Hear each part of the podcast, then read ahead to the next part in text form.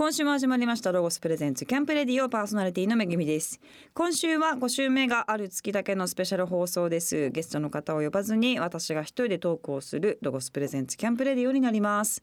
えー、っと今日9月29は招き猫の日ということで猫のポーズや色の違いによっていろんな服をもたらす招き猫です。皆様ご利益に応じて招き猫を選んでみてくださいっていう謎のオープニングテキストですけども。持ってますか？持ってないです。あでもお店に置いてあるかケイタ丸山さんという私のすごい仲いいデザイナーの方が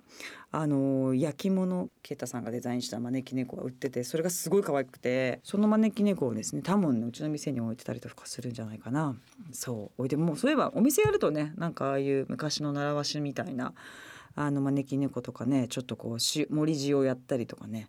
まあうちはないけどこうシーサー置いてたりとか。なんかそういうこう服を招くみたいな意味のものとかちょっと魔除けとかああいうものをやるっていうのはなんかちょっとこういいなと思いますけどもね。皆さんもぜひでケイタさんの可愛いですよ見ていただきたいなと思いますけども。そしてこの時期洋服のコーディネート悩みがちですか？確かにね急にこう季節がぐっと変わってで暑いし寒いしなんかこう分かんなくなる瞬間ありますよね。確かに季節の変わり目ってね。あとその日の気温とはい。もう暑いからノースリーブ着てるけど、うんうんうん。うん9月なのに私ノースリーブ着て恥ずかしいみたいな。わかりますわかります。ペランペランなスカートこれいいのかなみたいな。確かにね。なんか私今日もそうですけどブーツをねちょっとこう足元だけブーツにして上は T シャツでなんかこう色を秋っぽくしてであと薄いジャケットを持っといたりとかする、まあ、今しか逆に薄いジャケットと中がこう今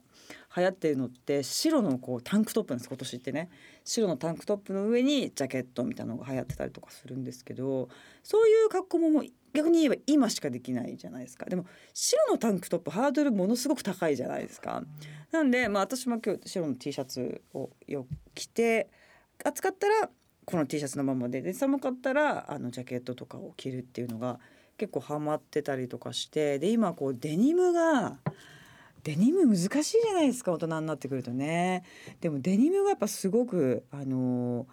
気も気分つうかねあのいいなと思ってたりとかするのでこう、まあ、世の中的にも今すごい出てたりとかするんでちょっと割とこう股上の深めのねデニムをこう履いてで足をこういうちょっとこう先端が尖ったブーツとか履くとすごい足がこう長く見えてスラッと見えるなあって最近こういろいろバランスを見てやってたりとかするんですけど去年まではもう厚底ブーツみたいなものすごいヒール高いものとか履いてたんですけどだんだんそういうのもちょっと合わなくなってくる年齢だなっていう気も今年やっとし始めて。なのでちょっとあのチャンキーヒールで後ろはまあ高いにしても前はそんなにあのないようなものとかにしてただ身長が低くてそんなにものすごい足長いっていうスタイルじゃないのでそこをこうカバーするために先端がこう尖ったようなそんな形のブーツとか履くと結構あバランスよく見えるかもななんて今思ってますのでぜひ皆さんもパンツね大人のパンツの履きこなしってなかなか難しいと思いますしでもあの T シャツにこうパンツ今日もちょっとスラックスっぽいパンツ履いてますけどもデニムもね絶対自分の体型にはまるデニムってあると思うのでそれは私と皆さん全然違うのでねこういろんなとこで履いてあこれなんだなみたいなのをやっぱね一発目から分かんないんですよね服とかってね。なんでやっていただいてあの模索する時期だと思って楽しんでねちょっとこういろいろお買い物に出かけていただければいいのかなと思いますけれども。さあ今日もいろんなお話ししてきます、えー、まず、えー、今日の1曲目かけていきたいと思います、えー、水曜日のカンパネラで招き猫。ロゴスプレゼンツキャンプレディオ。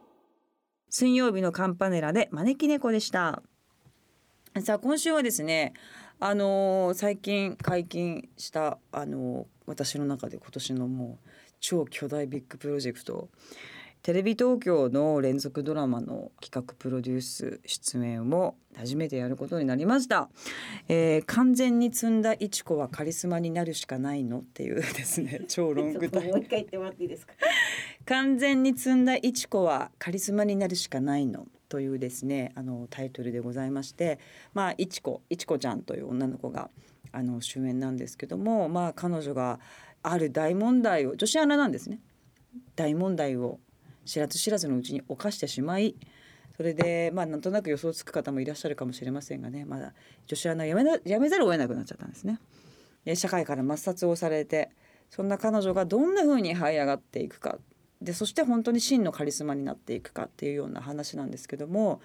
これあのサブタイトルというかですねこの作品の、まあ、テーマですね「見て綺麗になるドラマ」っていう感じのあのテーマをつけてましてっていうのがまあストーリーでこう女性がこう社会で生きていくのってなかなか大変だなってあの男性ももちろんね大変なんですけどまた女性は女性でいろんな種類の違う大変さがあって社会に出ていくと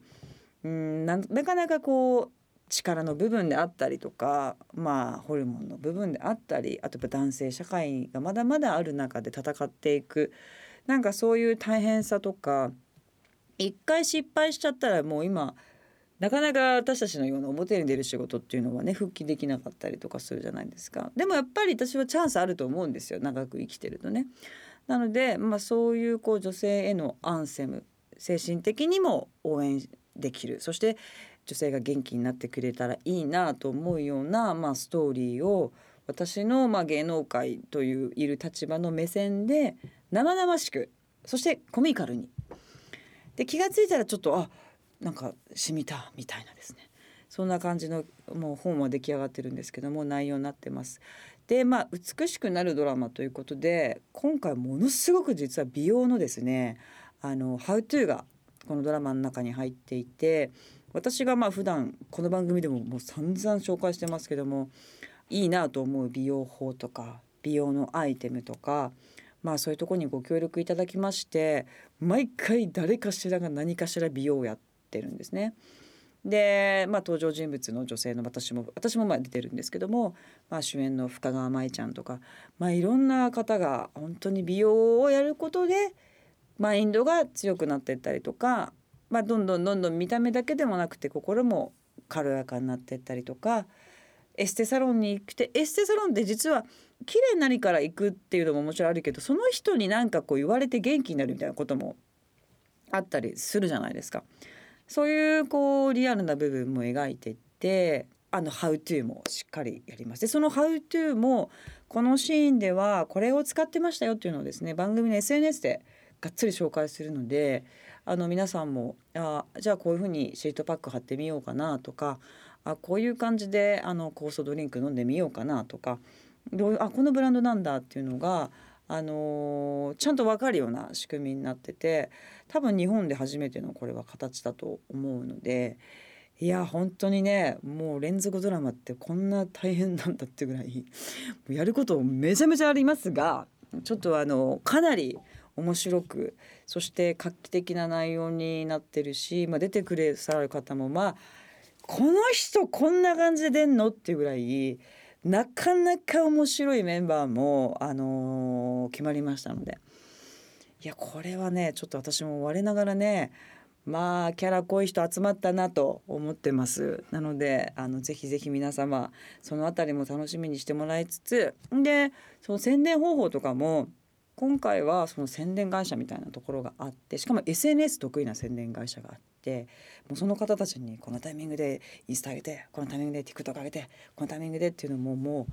番組の放送前からすごいこう仕組み作ってくれて企画作ってくれてガンガンガンガンアップしていこうと思いますので、まあ、ただ始まるよとか見てねとかだけではなくて、まあ、さっき言ったような美容のハウトゥーとかあと女性の格言とか、まあ、あとこのあのオフショットですよね。オフショットっつってもこうなんていうの？撮ってるよとかじゃなくて、まあ、女優の皆さんがこうスイッチ入れてるようなシーンとかなんかうんなかなか見れない裏側みたいなものも映像で撮ってそういうのも見れるようにしようかなと思ってるので、まあ、そういう SNS もあのぜひ楽しんでいただけたらなと思います。11月1日からねこのドラマテレビ東京で始まります。24時半だったかな。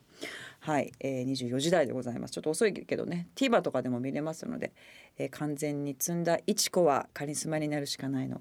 私はあの72歳の美の、えーカリスマ社長っていう役で。なんで72歳？整形しまくってこうなってるみたいな美容やりすぎて整形しまくってこうなってるという設定でまたこれも面白おかしくはいあの演じていこうかなと思いますので。完全オリジナルストーリーです。完全オリジナルです。発案ってことはめぐみさんが考えて。まあそうですね。私がこうまあテーマですよね。女性ををあーハッピーにするとか元気にする。また芸能界のまあこういうちょっとこう問題から成長していくっていうようなのはざっくりこうあってでそれをこう脚本会議をまあ約1年前ぐらいやってたわけですよね。でこうでああでこうでズームであーとかやりながらどんどんどんどんあじゃあ女子アナがいいんじゃないとかあこういう問題があったらいいんじゃないこういう人が出てたらいいんじゃないっていうのをみんなでこう作っていったっていうような感じなので本当にあのオリジナルで作り上げたっていう感じで面白いと思いますよ。いや面白いと思う。もうちょっと見すぎてわかんないけど多分面白いなと思います。ぜひ見ていただけたら嬉しいなと思います。さあここでまた一曲聴いてください。原田知世さんでシンシア。ロゴスプレゼンツキャンプレディオお送りしたのは原田知世さんでシンシアでした。そうねそんな感じでまあ美容なのであのー相変わらずねやってたりとかするんですけど最近はねあのー顔の筋トレみたいなことをあのやっててる感じなんですよ。で YouTube であのおキャンママとかねなんか整体師の人が上げてるやつとかほうれい線がめっちゃ消えるとかやっぱりあるんですよね。で見てくとでやるとねあのマジで消えてくるんですよね。消えてくるしあの顔もめちゃくちゃ上がってくるしっていうのでで私が最近こううわーって思ったのは今日持ってるかなあの頭を基礎化粧する前に頭をねほぐすんですよ。でこのウカっていうブランドがあるんですね。でそこが出してる割とシリコン素材でできた剣山っていうアイテムがあってこれ頭をこうグリグリグリグリやっていくんですけどびっくりするぐらい痛いんですよ頭ってなんでこんな痛いんだろうっていうぐらいものすごく痛くてなんだけどやってくうちにめちゃくちゃ上がる顔がそう右だけちょっとあ上がるそうそうめちゃくちゃ上がるんですよ。まず後頭部からこうやってやってってで後ろとかやってったりとかすると目もパッチーってなってきてあとねなんていうのかな。あの自律神経とかがやっぱすごいもう乱れちゃうんですよね。あのもう考えなきゃいけないことがある。そして携帯を見る。その間にメールメール来て LINE 来てセリフ覚えて何してこれしてとかって。ちょっとわかります？そうめっちゃ上がってるでしちょそう。めっちゃ上がるんですよ。でこれねその自律神経も乱れてたりとかするからそこがあの頭なんだと。頭がこう硬くなってるんだって。血流が悪くなってるんだっていうのをこれやってすごく思ってるんですね。だからまあよくねこれ健さんって結構有名なんですけどまあ本当に疲れた時にとかこう顔がなんかこう夕方のだ重だるい時にとかって思ってやってたんですけど最近もう朝起きてこうメイクする前のスキンケアタイミングだからシートパック貼ってその後にこうやって1分ぐらいでやるとそう変わるんですよ。めちゃくちゃ変わるんです。でしかもねこう後ろが本当にこれは針野先生が曰くあの後頭部の下の方がすっごい痛いんだけどこれって胃腸が疲れてるんですって。でここをねこうやって剣山持って上から押さえてグワーってこう揉んでいくと頭がめちゃくちゃすっきりするので顔も上がるし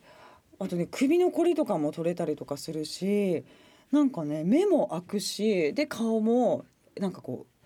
うなんすっきり。とにかくすっきりする。あと血流が良くなるから肌の色がトーンが上がるっていうかそうだからねそんなに長い時間やらなくてもいいんですけどこれは本当に最近の大ヒットっていうかおすすめ。で一日のうち何回でもやればいいと思うんですよね。そうで痛いんですかね？痛いです。めちゃくちゃ痛いです。はい。あでも全然やらかい。頭がだから硬いってことですよねこれ自体はいろんな硬さがあるんですよ剣山って。だからでも柔らかい方がいいと思います。頭皮傷つけるから男の人とかは硬い、まあ、黒いやつとかは硬かったりするんですけどそう。だんだんだんだん色が柔らかくなるとともにこの硬さも柔らかくなってくるんですけどそう。これねほんとすごい最近のスマッシュヒットですのでぜひ皆様やっていただけたらななんて思っております。さあここでまた一曲聴いてください。松任谷由実さんで Autumn Park。ロゴス presents Camp Radio お送りしたのは松任谷由実さんで Autumn Park でした。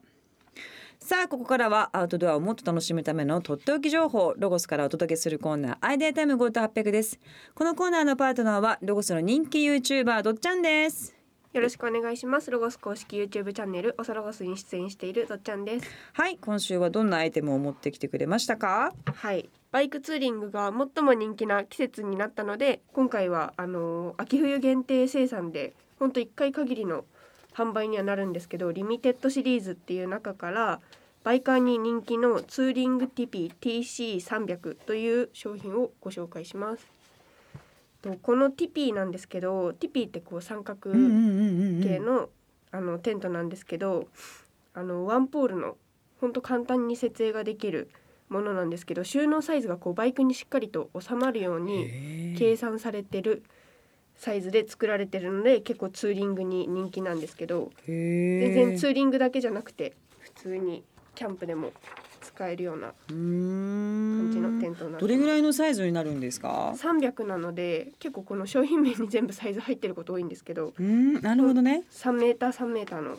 へえで収納袋に入れるとどんな感じになるんですか？サイズは？サイズがバイクのうん。後ろに乗る50センチの幅にこうやってサイズこうひ紐でくくるバイクの後ろうに。かなりミニマムに収まるということでね。色はどんな感じですか？今回リミテッドシリーズ全部カーキで揃えてて、今までロゴスのテントカーキがなかったんですけど、あカーーキがすごい可愛い色のカーキになってます。リミテッドシリーズからこれ限定なんですね限定です。へえティピーってやっぱね形からするとこう結構可愛い感じになっちゃいますけど、こう割とカーキになるとすごくこう雰囲気がまたねかっこいい感じになるのかなと思いますね。はい。テントのサイズは幅300奥行き250センチ高さ160センチでまあソロキャンプにぴったりということなんですけどもまああれですよねティピーだからテントよりややこう高さがある感じになるのかな？うん、中で着替えたりするのには不自由ないぐらいの高さになるので、なるほどね、はい。その他にポイントありますか？ポイントで言うとあとはベンチレーション。テントのインナーの寝るところの中のテントが上のところ全部メッシュになってて通気性がすごく良い感じになってます。うんうんうんあとはフレームワンポールの唯一あるポールのところうんにランタンフックがついてるので、なるほど。テントの中でも快適にランタン吊るして中明るくして過ごせたり。あと一番大きいところで言うとインナーに使ってる生地なんですけど、んうん。TC っていう生地を使ってて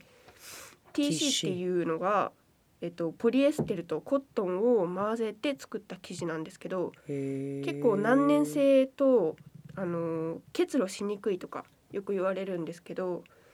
あのロゴスのインナーテントにしか使ってないっていうのはロゴスの難燃生地アウターに使ってる難燃生地の方が燃えにくいなんさらに何年って燃えず何あ焚き火とか近くでするあんで。ーそういうことね。燃えづらい生地を何年っていうんですね。なるほどなるほどなるほど。結露防結露防止効果もありつつうん。何年の効果もあるということですね、組み立ても簡単なんですかねこれは？組み立ても簡単で全部の隅を先にペグで打って最後にワンポールを入れてグッと上げるだけで設営ができて結構風が強い日はあはあはあとかはポールをこう立てて入れると大変なんですよ。ポールが折れちゃったり無理無理。うんうんうんなうん。んで風が強い日はこのティピー型がすごいおすすめです。うーん。これはロゴスのホームページや YouTube ではい。組み立て、組み立てを紹介しているということですので、はい。ぜひ皆様チェックしていただきたいと思います、えー今年のリミテッドシリーズは9月30日から順次店頭販売が開始されますえー2023リミテッドモデルツーリング TP-TC300 えーこちら限定商品です皆様お早めにチェックしてくださいどっちゃんありがとうございましたありがとうございますバイクに積むとこんな感じ。なるほどね。あ結構まあでかいね。なんかか巾着でミニマムをすごいイメージしあー今までの感じだと、まあ、テントだもんねそうですねテントメインなんでテピだもんねすいませんちょっと場所を取ら。せてもらってすみません。結構思ったよりあれでしたけど、まあまあバイクだからそうね、カゴに入るぐらいのイメージって思えばいいのか。そうだ、自転車のカゴに入るぐらいのね感じですので、決して大きくはないということでございます。すみません。さあ、詳しくは番組ホームページ店頭でチェックしてください。ホームページアドレスはキャンプレディオ .jp です。さあ、ここでまた一曲曲を聴いてください。ボノボでワンダーラスト。ロゴスプレゼンツキャンプレディオお送りしたのはボノボでワンダーラストでしたさあそれでは私が最近ハマっているものについてお話をいたします結構この番組で自己啓発本とかね、まあ、あとそのエッセイ集とかあのそういうのばっかり読んでるってお話をしたと思うんですけど結構最近その小説と言われてるものが、あのー好きになってきてましてで作家のリリーちゃんというですねあの女の子同級生なんですけどもリリーちゃん LILLY リリーちゃんっていう方がいて、まあ、彼女は本当にあの作家としてすごく大人気で、まあ、ずっと恋愛小説を書いてるんですね。で彼女はあの私と同い年だからなんか夜中に2人でサウナ行ったりとかいきなり夜中に2人でお茶飲みに行ったりとかですねなかなかこう同志感がある人なんですけどそんな彼女が勧めてくれたあの結川圭さんという方の「アメ心情」というあの本があってそれがねあの兄弟というか、まあ、血のつながってない、まあ、あの兄弟というか、まあ、個人に育った2人の話なんですけども一応2人的には兄弟というつもりで生きてるんだけど、まあ、とんでもない愛情物語でね。でまあその弟が結構もうどうしようもない子というかすぐ感情的になって仕事辞めちゃったりとかまあそれよりも言っちゃうと人のちょっと命をこう奪おうとしたりとかっていうぐらいもう気性の荒い人なんですけどそれをこう永遠に守る姉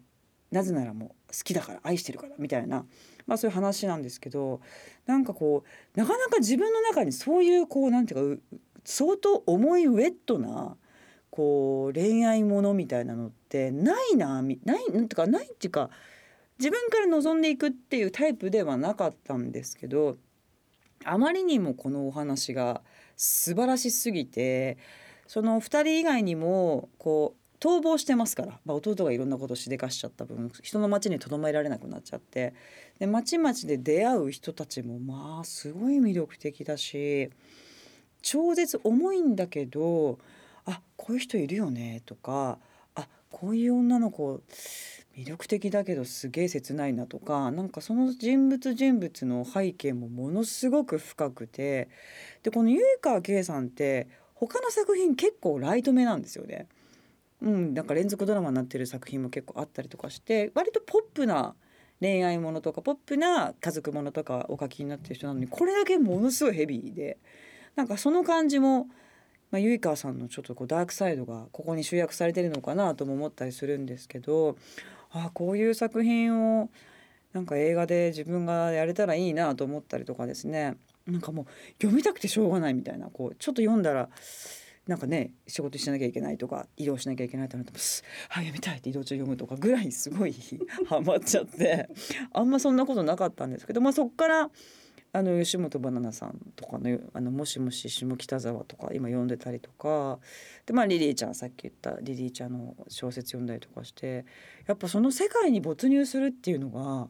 いいねみたいな。でまあ自己啓発もねもちろんすごい好きだけどもなんかこの人たちの生き様から教訓を得るみたいなその世界も遅らばせながらあるんだなっていうのが私の中ですごい大きな